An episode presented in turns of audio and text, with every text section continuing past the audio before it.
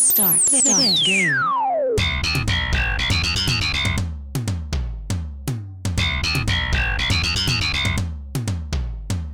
Hola y bienvenidos nuevamente a Cancheros en Melbourne. Originamos desde Parkville en Victoria, desde la ciudad de Melbourne en Australia y por supuesto también eh, para las plataformas del mundo, del mundo mundial, dicen por ahí los youtubers y demás.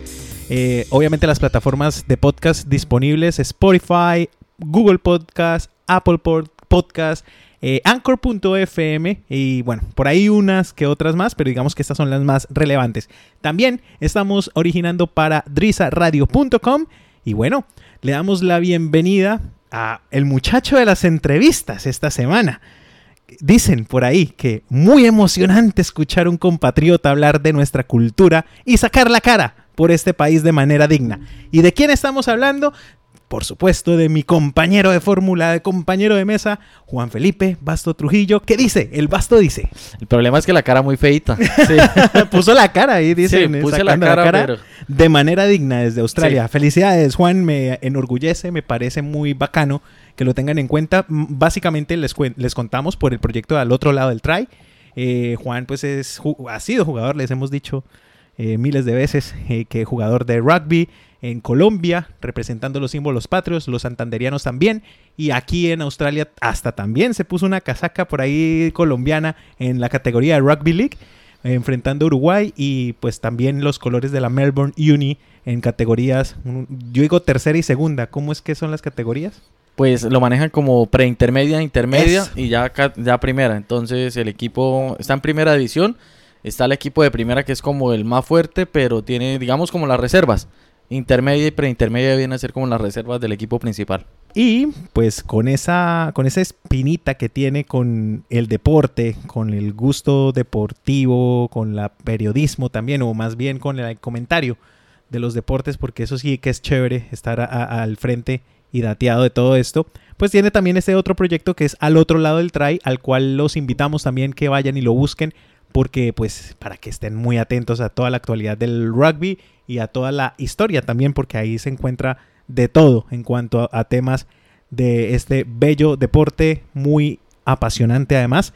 Y, ahí está Alfredo dando datos también. A veces, a Sí. veces voy y meto en bote, pero no más que eso. Pero a, a partir de eso se genera una entrevista esta semana. ¿Con quién fue, Juan? Eh, fue con Natalia Gómez, es como, digamos, la, la comunicadora o la que realiza este tipo de entrevistas en la página de la Federación Colombiana, pues escribió que quería conocer un poco más de, del proyecto que estamos llevando a cabo con el podcast, de la experiencia aquí en Australia y de cómo se vivía esa historia aquí del rugby en, en Melbourne sobre todo y para lo que viví en Colombia y hacer como un comparar y fue una charla de rugby ahí más o menos chévere. Bacano, chévere, felicidades, porque eso ya es otro pasito más. Siempre he dicho que, que una, cualquier cosita, cualquier detalle es cariño y ya dando cátedra. Y pues sí, yo sí tengo que decirlo. Y si hay una voz autorizada para hablar de rugby con seriedad, porque cualquiera puede hacerlo. Yo lo hago a veces, ¿no? Pues eh, empecemos por ahí.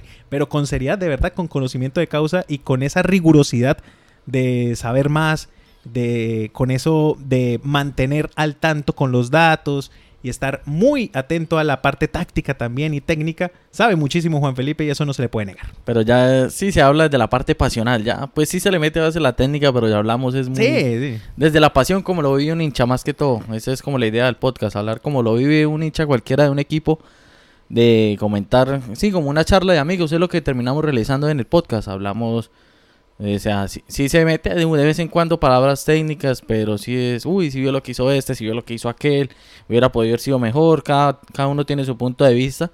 Y con eso también se van dando como datos para instruir la gente. Y ya el encargado en eso últimamente ha sido Alfredo, que nos averigua. Ya le decimos el Natu Chips. Yo soy el Mr. Natuchip. Sí, sí, ahí está el Mr. Chip del fútbol, que es el que da las estadísticas y datos. Nosotros ya tenemos el del rugby, que es Alfredo, el que también nos bota los datos y estadísticas. Ahí como para molestar un rato.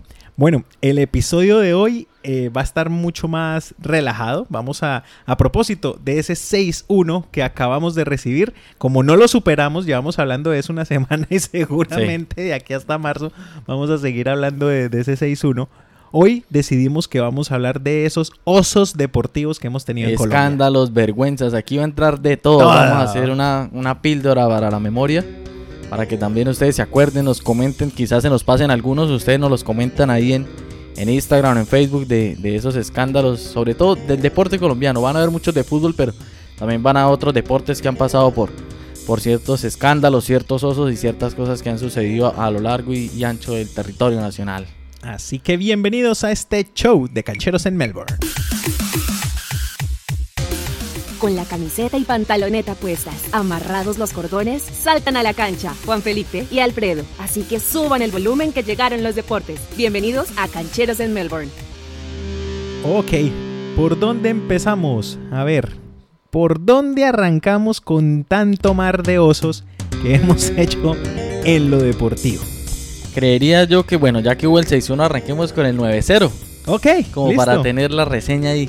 Listo, porque se había dicho que no habíamos tenido una humillación tal, pero sí, efectivamente el 9-0 no fue en categoría absoluta, pero es recordadísimo. Sí, por cómo, bueno, era según eh, dicen la historia, todo. Yo, yo me acuerdo de ese partido. No sé si lo habré visto porque creo que estaba muy pequeño y... Pero sí recuerdo ese momento que decían... Colombia ya clasifica, tiene que perder por muchísimos goles para un 8, 9, 10 a 0 para que quede eliminado y las palabras tienen poder y tenga.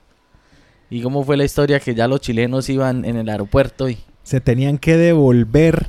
Ya, ya, pues se van quedando eliminados y se van devolviendo. No recuerdo si eran los chilenos, pero bueno, el equipo que quedó eliminado iba eh, camino al aeropuerto o ya estaba en el aeropuerto a punto de abordar. Cuando no venga, es que el partido va como 7-0, 8-0. Yo creo que no es bueno abordar. Más bien devuélvanse para el hotel.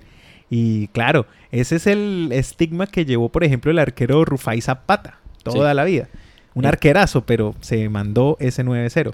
En ese equipo eh, destacaban, por ejemplo, Mayer Candelo. Sí, Mayer Candelo estuvo en esa nómina. Y era el Javier Álvarez, el técnico de, de esa selección. Javier Álvarez era el técnico de la selección colombiana, la absoluta, y le dio por coger esa selección sub-23.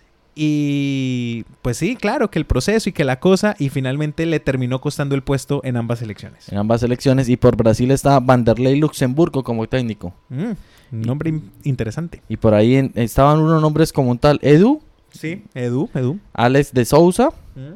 Pero vienen estas dos perlitas, Adriano y Ronaldinho. Estaban en ese equipo. Ronaldinho tenía el cabello corto Sí. y creo que usaba el número 18. Y ahí era donde estaban dando los primeros pinitos, creo, en el Paris Saint Germain, que es donde se empieza a dar a conocer por esas épocas. Estaba ahí saliendo, surgiendo. No sé si todavía ya estaba en, en Francia. Yo creo que todavía estaba por ahí. Bueno, no, no recuerdo. Pero sí, sí era de los, de los más destacados. Por supuesto, ya su sonrisa era lo más llamativo. Pero el juego mágico de Ronaldinho ya daba de qué hablar en ese torneo. Claro, exactamente. Y también, bueno, por Colombia otros conocidos estuvo John Biafara, Edwin Rivas y David Montoya. John, uy, John Biafra.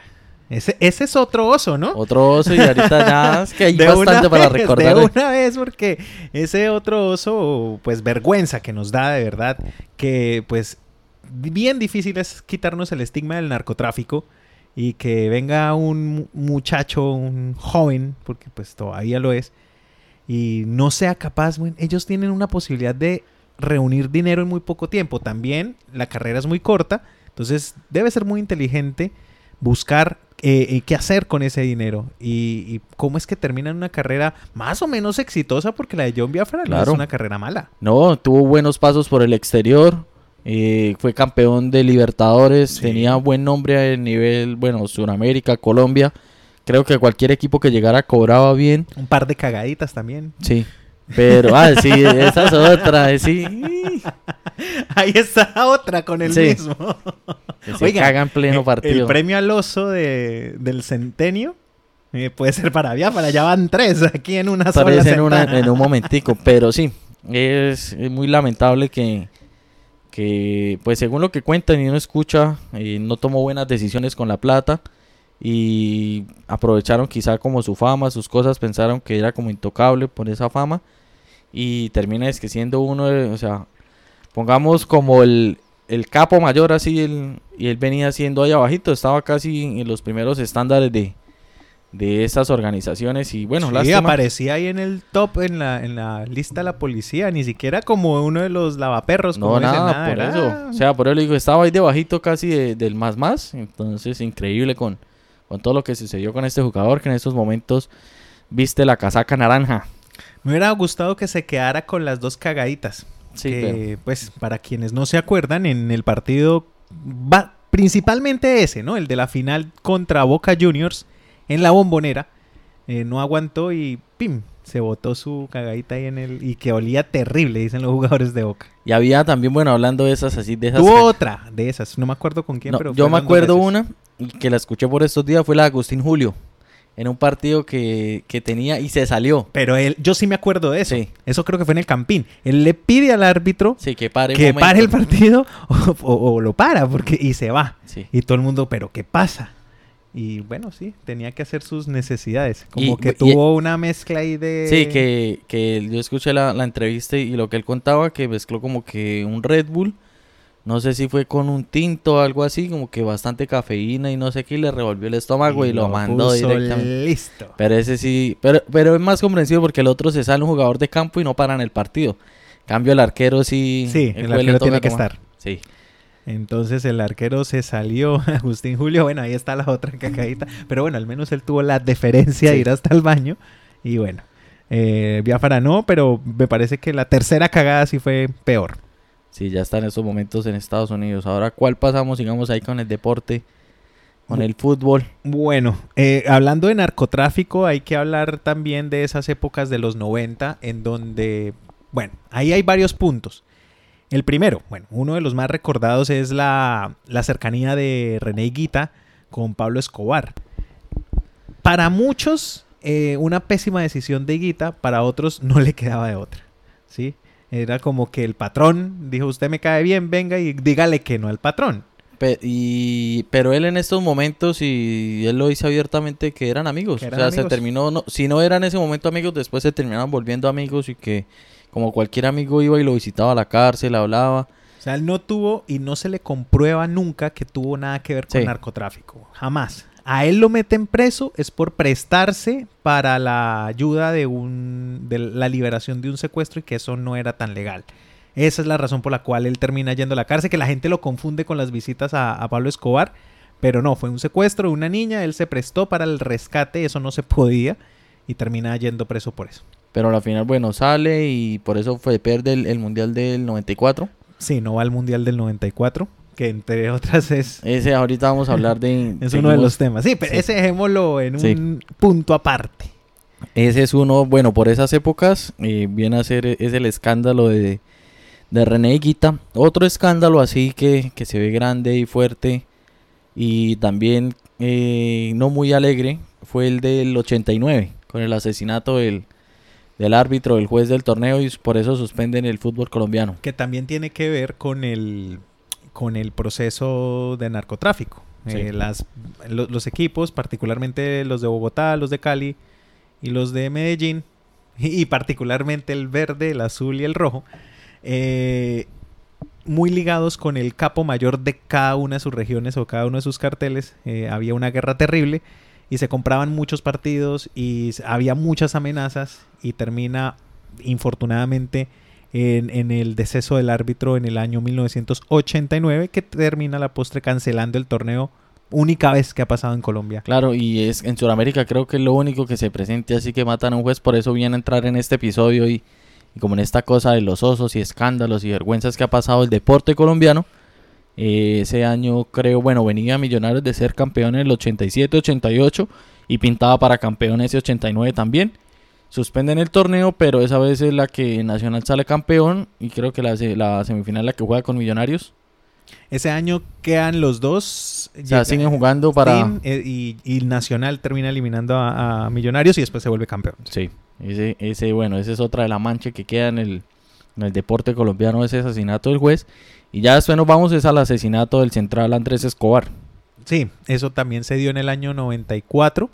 Eh, hay muchas versiones, unas que por apuestas, otra que, bueno, que también eh, capos de la mafia lo Le- terminan matando por intolerancia. Por eso le cobran el error que, que comete en el mundial y el autogol. Y el autogol. El mismo autogol es un oso, pero pierde Sí. total eh, burla en cuanto a lo que pasa después, que eso sí que es preocupante y que termina siendo una de las vergüenzas más grandes de nuestro país. Exactamente, entonces esa es la mancha que queda ahí con, con tiempos de violencia y tiempos negros y creo que, que más por ahí no, para cerrar ya como ese capítulo y nos vamos a cosas un poco más graciosas. Yo, bueno, sí, no quisiera como, como mezclar entonces eh, eh, eh, una, estas dos, porque tiene que ver con el técnico de la época, pero quiero dejarlo para ese momento. Mezclemos esta parte dolorosa con otros momentos dolorosos en cuanto a la dirigencia, y es lo que pasa con el actual presidente de Federación, Ramón Yesurum, y con el anterior, Luis Bedoya. Que si bien no estamos hablando de narcotráfico, sí podemos hablar de cierto tipo de mafia diferente al narcotráfico. ¿Cuál? Creo que era un poco más pesada la de Luis Bedoya en cuanto a la magnitud de la plata que quizás se, se cree que... Y la importancia. Sí, la importancia. Ya lo de Yesurum, pues es un manejo de boletería, igual se le critica, está mal hecho, pero lo Aunque Yesurum viene detrás, ¿no? Sí. De lo de Bedoya también. O viene ahí agachadito, pero... picadito también. El que dicen que la cabeza de todo eso fue Bedoya y... Claro, sí. Sin duda, porque además una de las declaraciones que da vergüenza de verdad escuchar es ver cómo el man dice, es que fue la primera vez que yo vi un millón de dólares juntos. Uy, qué pena, de verdad. No, qué oso. Eso sí, qué oso. Y por eso pasan a la historia ese tipo de historias. Y, pasan a la historia este tipo de personajes y que terminan eh, revelando una identidad nuestra que además es parte de eso del dinero fácil, que incluso se desarrolla en la cultura del narcotráfico. La cultura de que consigo demasiado dinero eh, para muchos decir dinero fácil, pues sí, para nadie es fácil. Para mí no sería nada fácil meterme en ese, en ese asunto. Pero, eh, para, pero no es fácil reunir una cantidad de dinero en tan corto tiempo. ¿Cómo se logra haciendo esas prácticas? Es más o menos a lo que hace referencia. Sí, pero ahí a lo de Luis ya digamos, fue a nivel general de Sudamérica. Entonces no, no queda como la mancha de que solo Colombia. Claro que él era una de las era una de las cabezas que estaba ahí pegadito al escándalo, por ejemplo, de Grondona, que digamos era como el patriarca de todo ese combo, pero ya era uno, dicen que era uno de los, la mano derecha prácticamente. Sí, o sea, si Grondona era el uno, Bedoya podía ser el dos perfectamente. Porque alcanzó a sonar el, el, nombre de Bedoya a veces para ser eh, vicepresidente de la FIFA en su momento. Claro, es que él era de los de Blatter. De los duros, duros. O sea, es que el escándalo de Bedoya está enmarcado en el famoso FIFA Gate. Y para mencionar uno de los osos, entonces oso al periodismo deportivo, que no paran de decir FIFA gay. El FIFA gay. Escuche, cada eh, periodista o narrador o lo que sea, y no dicen sino FIFA gay, el FIFA, FIFA Gate. Ahí, compa, diferenciar, ¿no? El poquitico. El, Así que el, FIFA Gate. Marca la diferencia entre los de la FIFA son gays a la FIFA Gate. sí. sí. No, no, no, no. Y bueno, lo de Yesurum, que por supuesto tiene hoy y es una de las principales responsabilidades por las cuales estamos atravesando crisis en el fútbol colombiano, con la selección Colombia, con las divisiones menores del fútbol colombiano, con los torneos, con la representación de Colombia, mejor dicho, todo lo malo que está pasando hoy día en el fútbol este, colombiano está con Este 2020 le ha pegado durísimo a lo que es el fútbol colombiano, o sea, desenmascaró un resto de cosas que quizá por lo que, bueno, la normalidad lo venía ocultando, pasaban ciertas cosas, selección a veces tapaba esos huecos así que digamos era como la unión de toda la gente. Pero este año la selección mal. Eh, hay desorden con la Di Mayor y con los equipos colombianos. Los equipos colombianos inmersos en escándalos incluso. Eh, uy, este, este me dio muchísima risa el de el de Pimentel que tanto que pelea por plata y que no sé qué y que no le paga a la señora de los uniformes. Ah, sí, sí, sí, sí, sí. Otro oso. Otro oso y sale después a decir, no, es que esa chichigua que yo no sé, chichigua ya se la hubiera pagado entonces. Sí, esa chichigua para él, entonces páguela. Y, para ella de pronto no, entonces páguela. Por eso, no, y lo chistoso era que cuando eh, decía que estaban buscando pruebas para averiguar si no sé qué, decía, no, que ofrezco 50 millones de pesos para el que me dé pruebas para sancionar a quién era, algo así el Pimentel que estaba cuando creo que con lo de Jaramillo. Ah, la de las pruebas para poder denunciar. Sí. Porque si no lo iban a sancionar a él, entonces él no podía decir nada. Sí, sí, sí. Entonces que ofrecía 50 millones al que le dé la información. Decía que él sabía, pero que no tenía las pruebas y el que Tema se de mayor, sí. sí. ofrecía 50 millones de pesos. Y no le paga a la señora del uniforme en sala. No, no, no. Eh, y eso va a seguir pasando.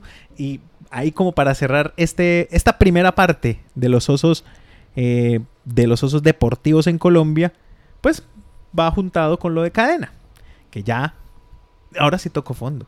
O sea, son... La pero la, es- aquí sí pega la, la- la frase de la tercera fue la vencida. Sí, fue la vencida. Pasó por Patriotas, Bucara- Pasó primero, por- primero Bucaramanga. ¿Fue lo- primero Bucaramanga? Sí, primero Bucaramanga, lo deja vuelto nada. Salen a vender unas acciones de Patriotas, yo leí la historia. Necesitaban como 1.600 millones en acciones y eso. Pum, él llega y las compra y las pesca, se vuelve ahí, se empieza a escalar en Patriotas. Pero allá supieron ya cuando estaba haciendo mucho daño y lo supieron sacar. Y en ese momento es que, pum, termina en el, en el Cúcuta. en el Cúcuta, que por nada está que desaparece además. O Ese sea, es- ya es- perdieron un montón, pero podría desaparecer el club. Pero ese es otro oso de cómo dejan que... Sí, o sea, el oso de lo que él hace ya de por sí es muy grande, pero que sean tres equipos y cómo lo alcahuetean. Y, que, o sea, y todavía la... y lo protegen. No, y que los equipos querían, que venga, démosle plata para que se salve. Qué alcahuetería increíble. ¿Qué sabrá? Esa es otra la incertidumbre. ¿Qué es lo que sabe? Porque no lo quieren dejar ir. Pero ¿Qué ya- sabrá ya que lo dejan ojalá hacer no de pueda todo? volver. Uno se medio equivoca aquí limpiando una mesa y ya lo sacan. Ahora imagínese. que este- No, yo no entiendo. El poder, dicho, el poder del saber. ya venimos, ya venimos. Encuéntrenos en Instagram y Facebook como Podcast Cancheros en Melbourne. Están escuchando Cancheros en Melbourne, Juan Felipe Basto Trujillo. Y ahora vamos con los escándalos deportivos, o sí, un poco más amables, que acá pueden causar un poco de gracia. Y hasta el día de hoy todavía mueven los memes, cada mes se recuerda, cada mes está muy presentes con los primeros días del calendario, dice el famosísimo 8-0 de Millonarios. Que le valió para que muchos los llamemos. A mí me encanta decirle ochonarios a millonarios. Me acuerdo, puedo contar que esa vez estaba yo en la universidad por los lados de la UIS y ese día era el partido como a las, sí, es el estilo como una o dos de la tarde y me voy con la camisa que tenía de millonario, yo todo contento, tal. Y bueno, estaba en la universidad. Pero nunca se imaginó que pudiera ser una derrota. Pues, O sea, no, la, la- 3-0, la algo. derrota sí, pero yo dije así, no, yo dije, pues van a meter suplencia Real Madrid, va a quedar un poco, pues sí, ¿Qué cuat- era? hasta 4-5-0, dije yo, puede pasar, porque obviamente el nivel es del cielo a la tierra, pero bueno, Eso no pasaba antes, en la era del Dorado. ah, no, claro, esa época antes Millonario le, Le ganaba a ganaba al Real. Madrid, Mm. y, y por sí ese partido era en conmemoración a eso, a Di Stéfano, y que toda la vuelta esa del torneo, eh, creo, sí, sí, es una copa. Sí, de- ellos tenían esa, ese- esa afinidad con, con lo de Di Stéfano, porque pues hay que recordar que Di Stéfano, el mejor jugador del mundo en la época, no llegó al Real Madrid, llegó a Millonarios. Y fue la época del Dorado, la famosa era del Dorado, en donde destaca el equipo embajador, el Ballet Azul, le llamaban también, y de ahí brinca a Real Madrid. Y, en bueno, Real Madrid y- se vuelve y con- leyenda. Y con Di Stéfano hubo otro oso, pero menos mal fue de los vecinos, pero casi le pega a Colombia. Estuvo ahí al palo. El secuestro de Di Stéfano en Venezuela. Claro, claro que sí. Casi ahí está. Ahí de los vecinos que, que esa historia es de pronto para los que no la conocen. Estaba haciendo el Real Madrid una gira en Venezuela, unos partidos, y había un grupo revolucionario que quería hacerse como notar. Y van y secuestran a, a Di Stéfano, lo tienen... Eso sí creo que lo cuenta él y dice que lo atendieron como un rey. O sea, bien solo lo mantuvieron secuestrado, que comía lo que él quisiera. Y eran, quería, querían era hacerse notar en el, en el país y lo mantienen ahí secuestrado. Después lo liberan y ya le- el grupo ese, digamos, creo que era guerrillero, un- sí, un grupo ahí, Un grupo subversivo venezolano. eso, en contra del gobierno. eh, ya había llamado la atención del mundo porque todas los- las noticias era Di Stéfano secuestrado en Venezuela, y esa es como la historia. Bueno, entonces volvemos y ya lo que les estaba contando del partido de Millonarios 8-0. Todo ese día contento con la camisa de Millonarios. En esa cuando uno se podía poner camisas de otros equipos en la ciudad de donde es uno. Por ejemplo, en Bucaramanga uno podía todavía en esa época salir con camisa de Millonarios, Nacional América y andaba un poco con un con tranquilidad, digamos. Sí, al menos no tenía la cu- el cuchillo ya garantizado. Sí. Y ahí por los lados de a los que son de Bucaramanga y por los lados de la UIS están, eh, como es universidad, para los que tengan ahí, hay muchos bares para el partido. Si nos fuimos ahí con unos amigos, 1, 2, 3, 4, 5, 6, 7 y 8. Prun. Y después yo tenía clase otra vez. Y, y por eso Y Ni un universidad. todo- busito ni nada. Nada. Totalmente Vuelva a la expuesto. Vuelvo a la universidad y todo el mundo cagaba la risa mirándome con la camisa. Menos mal también habían otros con la camisa. Éramos varios, pero fue larga esa tarde. Menos mal, bueno, en clase no pasaba nada, pero después saliendo a coger el bus y para la casa. Pasando por el burladero. Sí, uy, no. El burladero es eh, una zona, pues como donde transita la gente, hay como unas escaleras tipo tribuna. Entonces, pues es susceptible de, como su nombre lo dice, la gente se burle de quien pase por ahí por alguna u otra razón. Sí. o chiflen. Sí. Y esa fue la, la experiencia ahí con, con ese Millonarios 8-0. Y ahora vamos a que don Alfredo nos cuente la historia de, del que era el, el ex equipo de sus amores. Pero sí, eh, no es ajeno a nuestra identidad el oso. Y si Millonarios al menos perdió 8-0 en un partido eh, amistoso, sí, de, de conmemoración, es chistoso. Era el entrenamiento del Real Madrid para darle fogueo a Kaká que en esa no lo estaban poniendo a jugar. Sí, exacto, y Kaká es que se mandó un partidazo ese día. gol con la cola. ¡Pin! Sí, o sea, de todo, es que todo fue Sí. terrible. Pero bueno, era un partido amistoso. Obviamente e- es la fecha y seguimos recordándolo, pero nada como un partido oficial entre los campeones de las diferentes confederaciones, que en este caso el- la Copa Libertadores es de la Conmebol.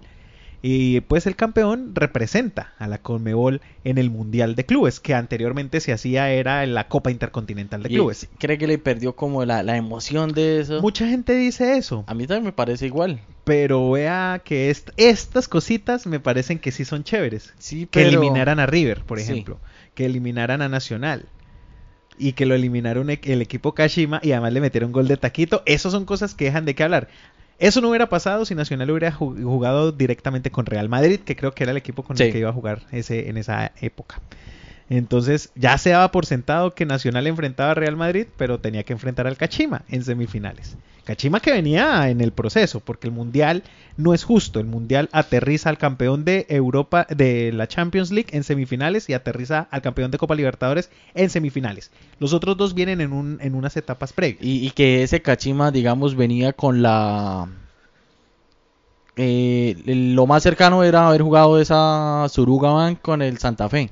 Sí, ¿Se acuerda? Y que Santa Fe pues como le había ganado, entonces... Santa Fe sí le ganó la Urugaban. Sí, que entonces La Oruga. pensaron que, ah, no, que entonces Nacional también lo va a coger y que de todo me lo va a dar tres vueltas y le salió el tiro por la culata. Pero bien culata, bien culata porque eh, con ese taquito fue más que humillativo. Más que humillativo. Porque la eliminación ya de por sí lo era. Era una opción y con el 2-1 tal, pero ya después ese contragolpe y que tenga su taquito. Sí, nada que hacer.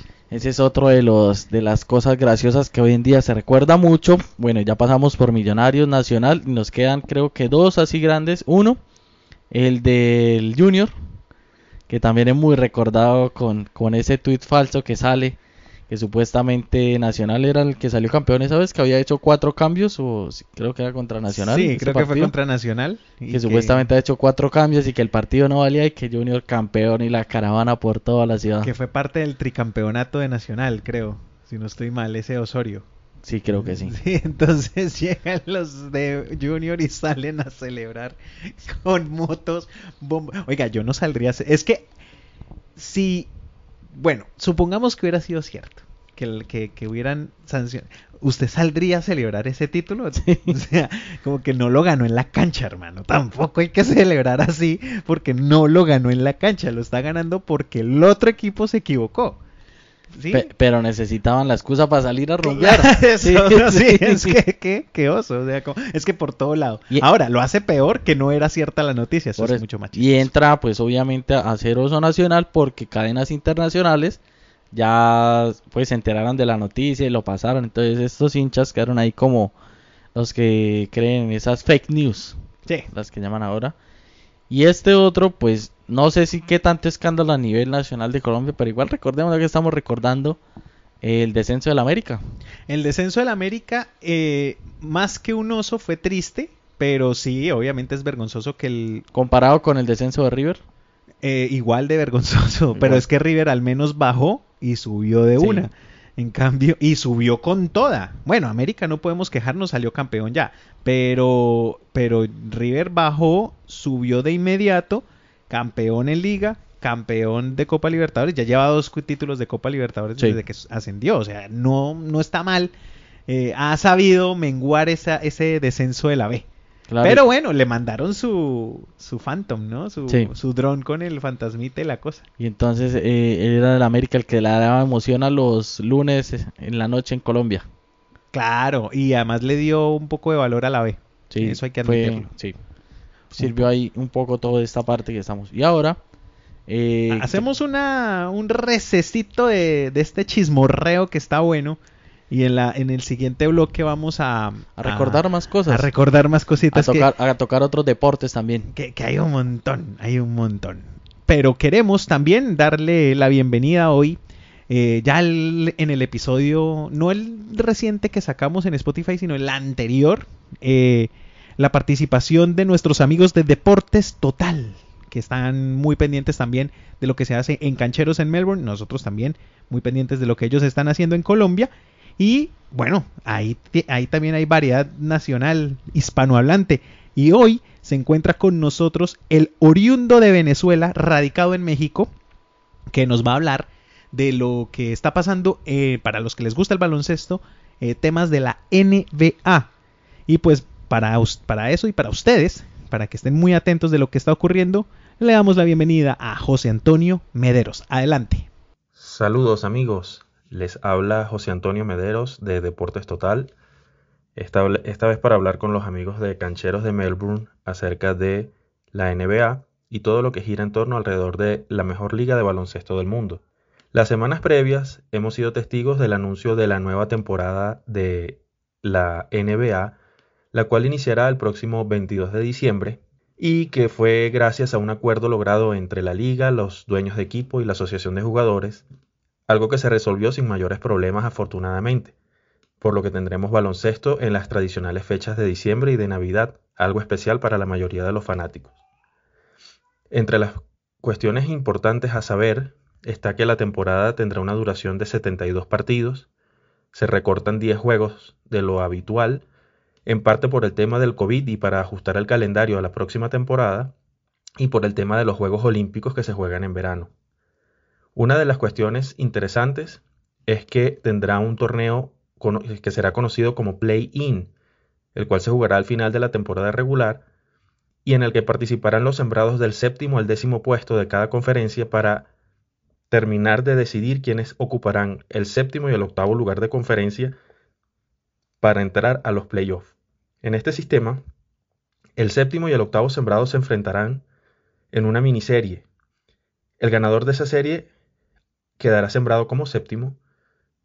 El noveno y el décimo se enfrentarán también en una miniserie y el, ganador de esa serie se enfrentará con el perdedor de la serie anterior y en un, juego único el ganador de, es- de ese juego entrará como octavo sembrado. Dentro de las cosas que debemos saber es que la temporada tendrá su, pausa de media temporada alrededor del 5 al 10 de marzo, donde se jugará el Juego de las Estrellas. Y se estima que para el 16 de mayo eh, finalice la temporada regular. El 22 de mayo iniciarían ya los playoffs de la NBA. 22 de mayo del 2000 do- 2021. Debemos también comentar que durante estos últimos días se realizó el día, específicamente el día miércoles, el draft de la NBA. Y fue una jornada muy interesante. El seleccionado número uno fue el base escolta Anthony Edwards de la Universidad de Georgia. Fue seleccionado por los Minnesota Timberwolves, quienes tenían la opción de escoger en primer lugar. Un jugador muy potente, con una gran capacidad anotadora a media y larga distancia y sobre todo una gran capacidad física para penetrar al aro y conseguir puntos este, con mucha velocidad. En segundo lugar, escogieron los Golden State Warriors y seleccionaron al pivote James Wiseman, un jugador joven con un gran futuro que despierta el interés de la mayoría de los conocedores del baloncesto por sus grandes condiciones atléticas, velocidad y capacidad anotadora para un jugador de esa posición. Los Warriors refuerzan una posición en la que necesitaban un jugador de garantías. Esperemos que se logre desarrollar Wiseman bajo la tutela de Steve Kerr y de grandes compañeros como Stephen Curry. Y, por supuesto, eh, el señor Green. En el tercer lugar fue seleccionado Lamelo Ball, el hermano de Alonso y de la familia basquetera Ball. Todo el mundo pensaba que podía ser el seleccionado número uno.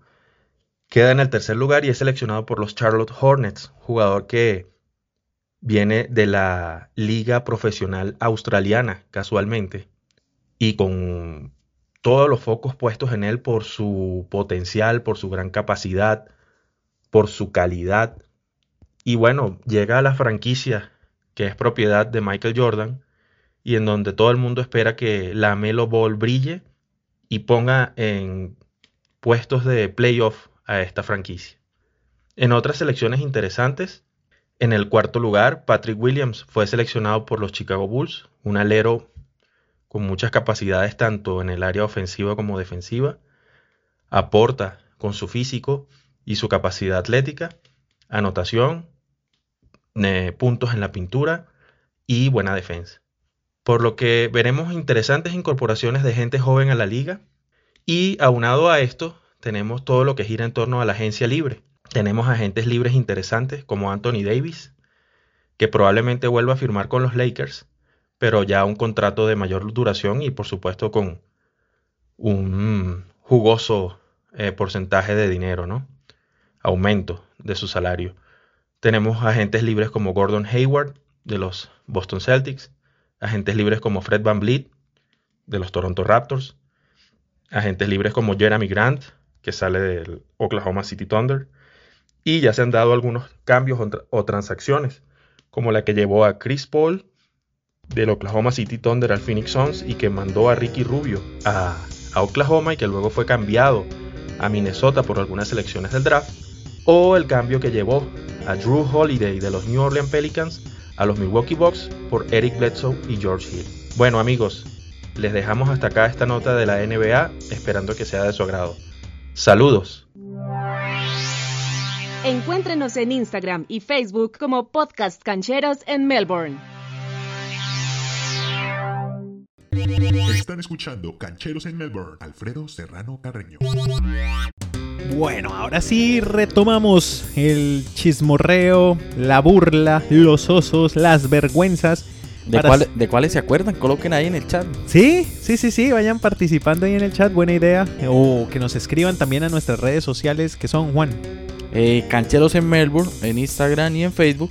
Y Cancheros AU en Twitter, así nos pueden encontrar. Arroba Cancheros AU y Cancheros en Melbourne en cualquiera de las plataformas de podcast. Bueno, ahí para darles idea entonces, acordémonos de cómo nació esta historia de los técnicos internacionales en Colombia. Que era algo que se pedía, bueno, no era la primera vez, eh, anteriormente técnicos, argentinos habían llegado a dirigir la selección nacional pero después de la era maturana, todo eso, eh, vino pues esa necesidad de seguir trabajando con técnicos como Pinto, como Reinaldo Rueda, en fin, eh, el Chique García. Pasaron técnicos colombianos sin mayor suceso y llegó un momento en que, bueno, vamos a pensar en técnicos extranjeros. Se pensó entonces en Peckerman. Hoy día aún parece ser con Queiroz, ya europeo, ya muy distante de nosotros. Pero todo eso nace por una razón. Una pequeña historia. Una noche de copas, una noche loca. una noche de copas, una noche loca. Y es que el técnico, como en segunda o tercera ocasión en ese momento, para la Copa América de Argentina 2011, fue el Bolillo Gómez. Sí. Y empieza el proceso, no, él no alcanzó a empezar el proceso de eliminatoria del 2014, pero era el que iba a empezar el proceso. Y infortunadamente... Una noche de copas, una noche loca. Y es muy chistoso porque un habitante de la calle es el que cuenta que, o sea, el que corrobora porque se hace como la denuncia, la gente dice, uy, que el bolillo tal cosa, pero hasta que no hubieran pruebas, como que no, no podían juzgarlo como tal. Y es ese Boris Candela el que se vuelve famoso. Dice, sí, el que cuenta la historia, es ese, y por eso todo el mundo, pues, Después de lo de Peckerman, primero le dan las gracias a que él es el que sapea lo del bolillo. Claro, porque él lo sapea, queda interino Lionel Álvarez y ya después concretan a José Peckerman. Ahí sí. dijeron, no, necesitamos a alguien ya de afuera y sacarnos todos estos problemas internos. Sí, exactamente. Entonces, esta historia muy recordada. En el mundo también se movió en Sudamérica uy, que Colombia, que su técnico, que el legendario ahí Bolillo, porque ya tenía su nombre en selección, por eso lo llamaban esta vez. Eh, otra vez a que dirigiera, porque ya tenía esa historia como asistente de Maturana, después como técnico en el 98. Como que vuelva a coger usted las riendas. En Ecuador clasificó a la selección ecuatoriana al mundial. Sí, comete esta embarrada. Creo que, que dice, ya, ya pagó ante la sociedad. O sea, merece otra oportunidad en el futuro si se le da. Eh, si vuelve a demostrar que sabe de fútbol, sí. Sí. Yo creería que sí, porque pues Sí, para ya, eso... ya pagó como la sanción social, creo. Sí, ya, ya, ya pasó. Sí. O sea, ya yo creo que es suficiente. Y lo, lo admitió, dijo, sí, la embarré, todo, ha tratado de hacer, ha tenido pro- otros procesos, llevó a Panamá al Mundial también, es otra cosa que, Ah, bueno, él que se le Panamá. valora. Ya después Eso tuvo otra bueno. oportunidad y la supo aprovechar. Con el Medellín también estuvo... Después de eso cae al Medellín, ¿se acuerda que Con la- la- clubes no es tan bueno, ¿no? Con Santa Fe y con Medellín. Pues, eh, el- o sea, en el año 2012 que Millonarios el 8-0, ese, ese año Millonarios llega a la final y el técnico es Bolillo. En el 2012. el técnico de Millonarios. No, de Medellín. Ah, ok, sí. Sí, él Sí, el- él pierde la final. Sí, él pierde la final, pero, o sea, llegó con un, no tenía un qué equipazo, pero sí supo manejar ese grupo y, y llevarlo hasta la final. Y entonces este es uno de los osos también que, que ha pasado el fútbol colombiano en cuanto a sus técnicos. Y su mentor, si bien no podemos decir que es un oso, es una frase que ha sido más oso que, que, el- que brillantez, como de pronto él la pensó cuando la dijo, y es la gran y famosa frase del odontólogo Maturana, eh, perder es ganar un poco. Y todo el mundo la usa hasta el momento. Es la, digamos, la frase que tiene uno a reserva en cualquier momento para hablar. Esa es la, en su momento, la vieja confiable. Sí, esa es la que, la que se mueve. El caballo, no, pues perder es ganar un poco. Total, totalmente. Pero bueno, eh, yo no sé, yo no sé qué pensar en, en cuanto a esto de los dos técnicos, porque han dejado mucho en el fútbol colombiano, siendo oriundos de Colombia, aprendiendo todo desde adentro. Eh, porque digamos, Juan Carlos Osorio me parece que tiene muchos quilates, pero también es por su experiencia en el exterior, por todo lo que ha podido estudiar, por todo lo que ha tenido que viajar, por todo lo que ha hablado con la gente con la que ha podido hablar.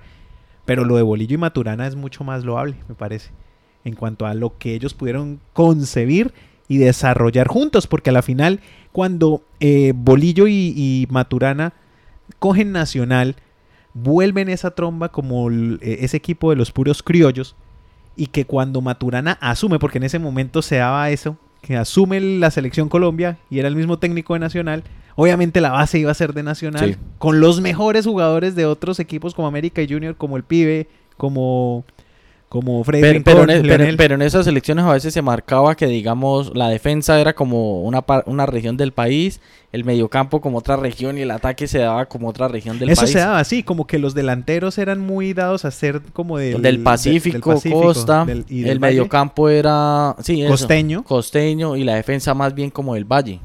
Y Venía a ser Paisa. un poco del Valle. No, Paisa. Andrés Escobar, Ah, sí. el Chonto. Sí. Y el medi- ah, sí, el mediocampo entonces ya del Valle porque entraba Rincón, entraba El pibe, bueno, que él jugó en el Cali. Sí. Sí. eh, ori- ori- se origina casi que en el Cali el, su fútbol. Bueno, él nace en Millonario. No, en Unión. Pero. Pero pues digamos que se hace figura. Más Sí. que todo es en el Cali. Eh, pero bueno. Eso, eso fue una generación dorada, pero con estas salidas en falso. Y con eso podemos hablar del mundial. Del, de los mundiales, pues. de los mundiales, de los, digamos, osos también deportivos, porque, e- bueno, con esa generación fuimos a tres mundiales, 90, 94 y 98. Para mí el mayor oso de esos tres o la mayor decepción que se da a nivel suramericano y que tenía mucha expectativa todos los países del continente ahí, era con esa selección del 94, porque para mí llegaba con los jugadores en, en su gran momento, tenían buena edad para competir, eh, venían con esa cosa del 5-0 que los ponía prácticamente y creo que se la creyeron de ser campeones del mundo y salir, Muchos lo pusieron campeones del mundo. y salir con, con ese oso en ese mundial creo que fue el, uno de los mayores eso, de osos a nivel de selección en un mundial. Y es un oso y una vergüenza, no solo por los jugadores, hay que decirlo, porque, bueno, si bien estuvo el autogol que mencionamos de Andrés Escobar, También estuvo la derrota contra una selección de odontólogos, como le llamo yo, que es la selección de los Estados Unidos. Sí. Sí, que un equipo ahí nuevo que, venga, oiga, ¿usted qué hace? No, yo soy ingeniero, venga y juegue. Alexis Lalas, ¿usted qué hace? No, yo como que toco música ahí en un bar. Ah, venga, O para sea, acá. la MLS no tenía ni liga profesional. No, nace ahí. Sí. Nace ahí. Tony Meola era el arquero, usaba moñita, le encantaba a mi mamá y cuando ya tuve yo el pelo largo no le gustó. Cosas que pasan. Pero bueno. Eh, Para no usted, sé si Donovan ya estaba ahí, ese jugó Uy, toda sí, la sí. época. Se jugó todas Pa- las épocas. para su merced, ¿cuál de las tres lo decepcionó más? Eh, decepción como tal, la del 94, pero además de todo hay que agregarle el detalle, de- otra vez el tema narcotráfico. ¿Por qué? Porque eh, a esa selección recibió amenazas. Esa selección recibió, o sea, Bol- eh, Bolillo, no, eh, Maturana recibe puntualmente la directriz de algún capo de la mafia que no puede poner a Barrabás Gómez y no lo pudo poner en su nómina. Y todos los jugadores amenazados con sus familias, no sé qué, que podía pasar algo y así salían a la cancha. Entonces era también muy difícil, además en lo futbolístico, porque bueno, tienen la responsabilidad y muchos la asumen, dice sí, no la creímos, nos crecimos, pero también pasó esto. Y me gusta que ellos no le echan tanto la culpa al miedo que sentían, pero yo sí quiero destacar que eso se dio así también y que no es fácil tampoco. Me pongo Sí, en los zapatos. Con esa presión. Mm. Entonces también un poco le pasa la presión al 98, que en el 98 sí hay un escándalo con Faustino Asprilla. Eh, ese sí me parece más oso. Me parece más oso. Pero en lo deportivo, el oso mayor fue eh, la pérdida del balón de Higuita en el Sí. 90. Contra Roger Mila, que además le terminan bailando en la esquina. O sea, le termina haciendo el baile. Eh, un error común con el Coroncoro Perea. Eh, sí, mucha gente en aras de defender a Higuita, que es el gran ídolo, le, le- le chuta la responsabilidad al Coroncoro, que sí tiene responsabilidad, pero la mayor es la Higuita. Sin duda, él es el que pierde el balón y chao. Pero como que ese 1-1 con Alemania, pues digamos... Claro, lo vuelve histórico, Sí. clasifican a octavos y en octavos es que ter- eh, su, su terminación del mundial o su participación termina ahí en ese, en ese gol. Entonces, por eso termina siendo oso. Y tengo una anécdota personal. Eh, me dieron la oportunidad, apenas Nacional pudo ir después de ese mundial a Bucaramanga. Ellos se hospedaron en el Hotel San Juan de Girón, creo que hoy es Ramada o alguna cosa así parecida. Eh, y se hospedaron ahí, me pudieron llevar, eh, me pudieron llevar y me pudieron entrar a conocer a los jugadores. Yo quería conocer a Higuita, yo tengo una foto ahí con Higuita eh, de ese día. Yo tenía un uniforme de Flamengo, yo no sé por qué. Y yo no era capaz porque estaba muy emocionado. Yo tenía que cuatro años, cinco años. Y emocionado, emocionado totalmente de verlo. Y estaba, me acuerdo que estaba Redín en la otra cama, cama de habitación de camas, de dos camas. Y yo sentado ahí, tal, en la foto, y le, cojo la mano a Higuita. Y lo único que le dije fue, ¿por qué? Así como, ¿por qué lo del mundial? Lo O sea, primero que le fluyó. y ya, y no fui capaz de decirle más, no sé ni qué me dijo, pero me abrazó y me dio su autógrafo, me firmó por ahí un, un dibujo que tenía de él y ya. Pero oso grande, oso grande el que tuvimos que padecer ahí. Así que, ¿cuál fue el oso más grande de esa generación de selección de los 90? De la del 90, la del 94, la del 98. Opinen. Ahí está, ahí les dejamos debate, está muy dividido aquí. Freo dice, bueno, 98, yo digo 94, 90 creo que haber pasado octavos de final como que Mengua. no pasa a ser O sea, tan... hubo un oso que fue ese. Sí, Y que nos baila, es que el baile es lo que termina siendo la clave, así como... Pero bonito ahorita hace poco, eh, felicitándose entre sí, Guita y Mila, Sí. reconociéndose la altura, eso es chévere, eso es a la final lo que deja el deporte. Más temas de selección. Copa América Argentina 2011, ya vimos lo del bolillo. No, olvi- no olvidemos a Huguito Rodallega. Uy, cuando estaba de, de karateca. Estaba de karateca, nos sacó al arquero titular, nada más y nada O sea. menos. En un entrenamiento le partió el tabique a David Ospina. No le pasa a ninguna selección y precisamente le pasa a Colombia. Y además que Roda llega con ese rótulo que, Que tiene otra frase que también lo tiene ahí enmarcado. que pintaba, pintaba como un jugador teso en el famosísimo sudamericano del 2005, en donde salió la generación dorada del 2014 con Freddy Guarín, con Ramel Falcao, con- eh, Ospina era la... No, Ospina no creo que tapara ahí. Eh, pero bueno, era una selección base que... No, esa era Libis Arenas. Libis Arenas, sí, Libis, Arenas. Arenas. Eh, era la selección base, estaba Toja también, salieron varios de esa... Cuando, cuando uno llenaba con las en las botellas de águila, que uno llenaba el álbum, era esa selección para los que quizás se acuerden, Dairo Moreno, Dairo Moreno, Guasón, eh, Otálvaro, Otálvaro, Harrison.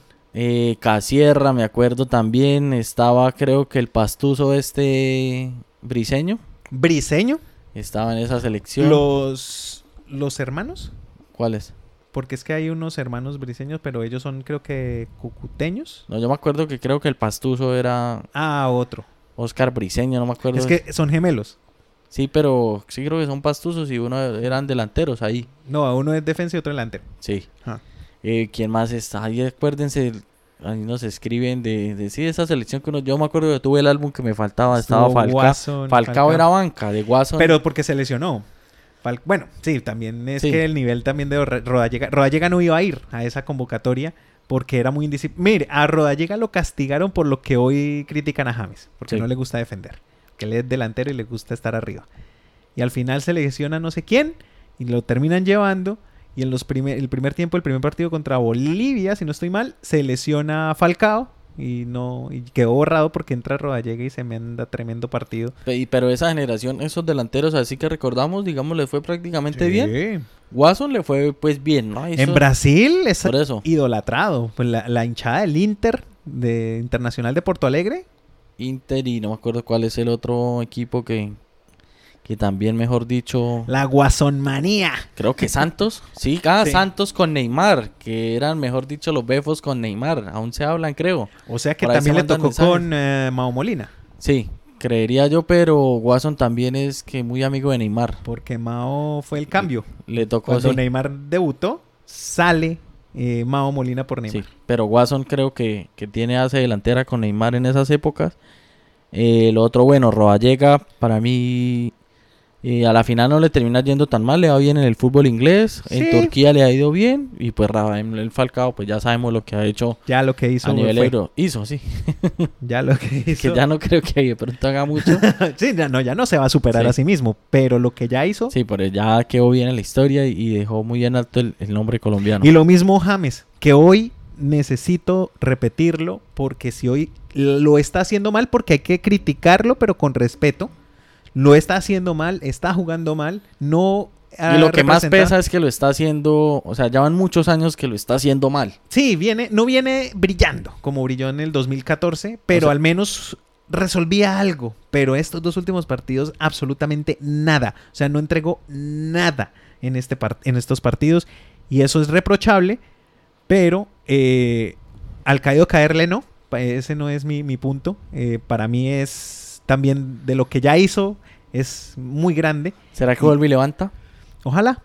No creo que Lo- vaya a llegar al nivel top, pero al menos sí que la mueva la pecosita, que juegue bien. Como los últimos años de Valderrama, que era Sí. criticado, pero al menos la pasaba. La O sea, ya, ya lo de, para mí lo de James va a tener trascendencia es después de que se retire y se mira hacia atrás como Lo que miramos con el- eso, con el resto de Lo figuras mismo del fútbol colombiano. O sea, es que Falcao y James, es que Falcao y James son los jugadores que nos pusieron en un muy buen nombre a nivel internacional. Pero es que el nivel de Falcao, la diferencia entre Falcao y James es que eh, Falcao se le ven las ganas de querer mejorar así el cuerpo no le dé o de querer hacer algo. Y es Y la displicencia de James a veces es la que uno dice, pero bueno, sí, pero haga algo, véase las Falcao en lo ganas. personal no es escandaloso. No, no ha cambio tenido... James, aunque no es tan escandaloso, le- más bien le buscan, pero le terminan encontrando algo, ¿sí? Él no es que sea el más indisciplinado, porque no lo es. Si fuera tan indisciplinado, pues no, es- no tendría el nivel físico que tiene y el cuerpo que tiene, y pues bueno, él tiene las capacidades. Pero algo, o sea, él es como, como caprichoso, ¿no? Como y cuando niño se mimado. Sí, y se cierra y como que es eso es y si no es como que Sí, entonces no, es no colabora, sí. Entonces, y eso no gusta. Bueno, eso son personalidades. En cambio, Falcao le va ganando ahí en esa. Pero lo que han hecho los dos a nivel internacional y en representación de Colombia ha sido grande. Y no se nos puede olvidar, hoy más que nunca, que es cuando estaban en la mala. Entonces qui- quiero como Oso que James esté jugando mal. Eh, y a propósito de Oso, con respecto a James, lo del calvo HP. Ah, sí, sí, porque qué, o sea, entren y miren qué, qué país, qué hinchas van y se le meten y le invaden el Twitter y el Instagram a, a un exfutbolista con tremenda calidad, director técnico que muestra resultados y lo invaden y lo cieguen y calvo HP, calvo HP. ¿Dónde se ha visto? Eh, en Colombia. Ah, bueno. O sea, es que todos hacemos el oso como periodistas, como dirigentes. Eh, El resumen dice eso. Dirigencias, periodistas, hinchada y los protagonistas. Y, que son y los que uno van reciente, el, el que comentábamos en un episodio que con la entrevista esa que hizo James con, con Daniel Javif, Ah, sí. que todo el mundo comió el pedacito de que... El pedacito que extrajeron. Sí. Sí. y no se vieron las dos horas, no hicieron la tarea bien, no analizaron el contexto y solo se quedan con la parte que vende. Que el- más o menos lo mismo fue lo que pasó con lo de Rodallega. Porque Rodallega en el 2005 da unas declaraciones y 10 años después el man salió y dijo, no, venga, ya dejen de montármela. Yo no dije que yo era mejor jugador que Messi. Pero mire lo que dijo. Él dijo, soy el mejor jugador del torneo. De ese torneo suramericano. En donde estaba Messi también. En el torneo demostré que soy más que Messi. O sea, en el torneo. No dijo que él era mejor jugador que Messi. Se habla más de él que de mí. Porque yo juego en el Quindío y Messi en el Barcelona. ¿Y qué fue lo que se dijo? Que, que Rodallega había dicho que él era más que Messi y que lo único era que él jugaba en el Quindío y el otro en el Barcelona. Ya es un poquito diferente las versiones, pero quedó para la historia que Y, eso y fue eso, lo que pasó. y eso que en ese momento, la o sea, si nos, ponemos, si nos ponemos a mirar en la historia, ¿qué tal donde las redes sociales, como se viven hoy en día, hubiera pasado con escándalos de hace unos años? Por ejemplo, el cabezazo de Materazzi, el de, el de Zidane Materazzi, cosas así, escándalos del deporte donde se hubiera manejado como se maneja ahora las redes sociales. Terrible. ter- Hubiera masacrado a Zidane. Pero quizá creo que no se hubiera visto esos momentos del fútbol o del deporte eh, así de chéveres como se vieron en esa época. Para mí fueron momentos y estados perfectos que, que por eso nos dejaron tremendos recuerdos. Estados perfectos y que nos dejaron bellos momentos el Mundial de, Patinaje en Guarne, Antioquia en el año 2010. Muy, bueno, quizá no lo tenga muy presente como la historia, Alfredo. Alex Cujavante, de 15 años en ese momento, hay que decir que era muy pequeño, muy pollo. Eh, estaba en la carrera de los 20.000 metros eliminación ruta, que quiere decir que cada dos vueltas eh, o cada vuelta par eliminan al último que vaya, ¿cierto? Tin, tin, tin. Y ya cuando quedan cinco, entre ellos en el último El envión, último sprint. el último sprint, tin. Y llega en la última recta, el técnico de él eh, por el intercom, yo no sabía que manejaban intercom ahí, eh, se queda callado, porque él le venía dando indicaciones y se queda callado, él dice, yo ya gané, gané, gané el hombre Alex Cujavante. Bum, bum, bum, bum, bum. Y ve a la familia y empieza a celebrar en esa última recta y eso se toca el pecho y celebra y. En el último envión, el coreano pasa y fin le gana la competencia. Ay, qué risa por celebrar antes de tiempo. Celebra después, decía él. Sí, El muy, narrador. muy chistoso y lo pueden encontrar ahí en YouTube, creo, patinaje. Sí, patinador que, per- que perdió la, el título mundial de patinaje. Se reivindicó dos años después, en el 2013. Ganó tres preseas del, del mundo. Ah, la experiencia, ya supo y aprendió el error. Y en una de estas nos recuerda también en unos Juegos Olímpicos a, a un queridísimo amigo de Colombia, ya A un tal Rigonator. Rigoberto Urán, que eh, es así, no es tan, tan escandalosa como la del patinador, pero que estaba para tener un, un oro en los Olímpicos En Londres. y ya faltando 200 metros van ahí, era con Alexander Vinokurov, esa, esa última parte de la carrera, y cuando voltea a mirar a un lado y mira para el otro, y cuando él va a mirar para el lado que no es, le sale Vinokurov por el otro y ¡pum! Le robó el oro ahí a lo último. Estuvimos tan cerquita de otra presea dorada. Pero bueno, llevó la de plata. Fue una, una experiencia para Rigoberto. Y justo le tuvo que pasar al de los chistes, al de los comentarios. Pero bueno. Y son ocasiones que prácticamente se dan una vez en la vida. Sí, ya no. A los cuatro años ya No, bailas, casi todos eliminados en esa misma competencia. Y hablando de preseas, hablar de los eh, Juegos Mundiales en Cali. Ay, claro. Imagínense que en Colombia les gusta utilizar muchísimo el traductor de Google. Y muy, muchos recordarán, era el 2013, que eran los World Games. Se jugaban en Cali. World del mundo. World Games. Cuando de repente empiezan a mirar algo extraño en las medallas.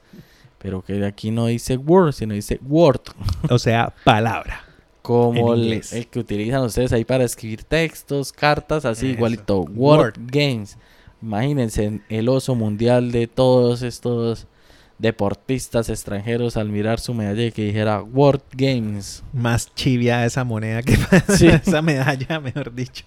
Ay, no. Bueno, se fue este episodio en nada, ¿no? Sabroso. ¿no? Charladito ahí. De pronto se nos pasaron muchos osos más que hayan ocurrido. eh, tratamos de recordar los que más pudimos.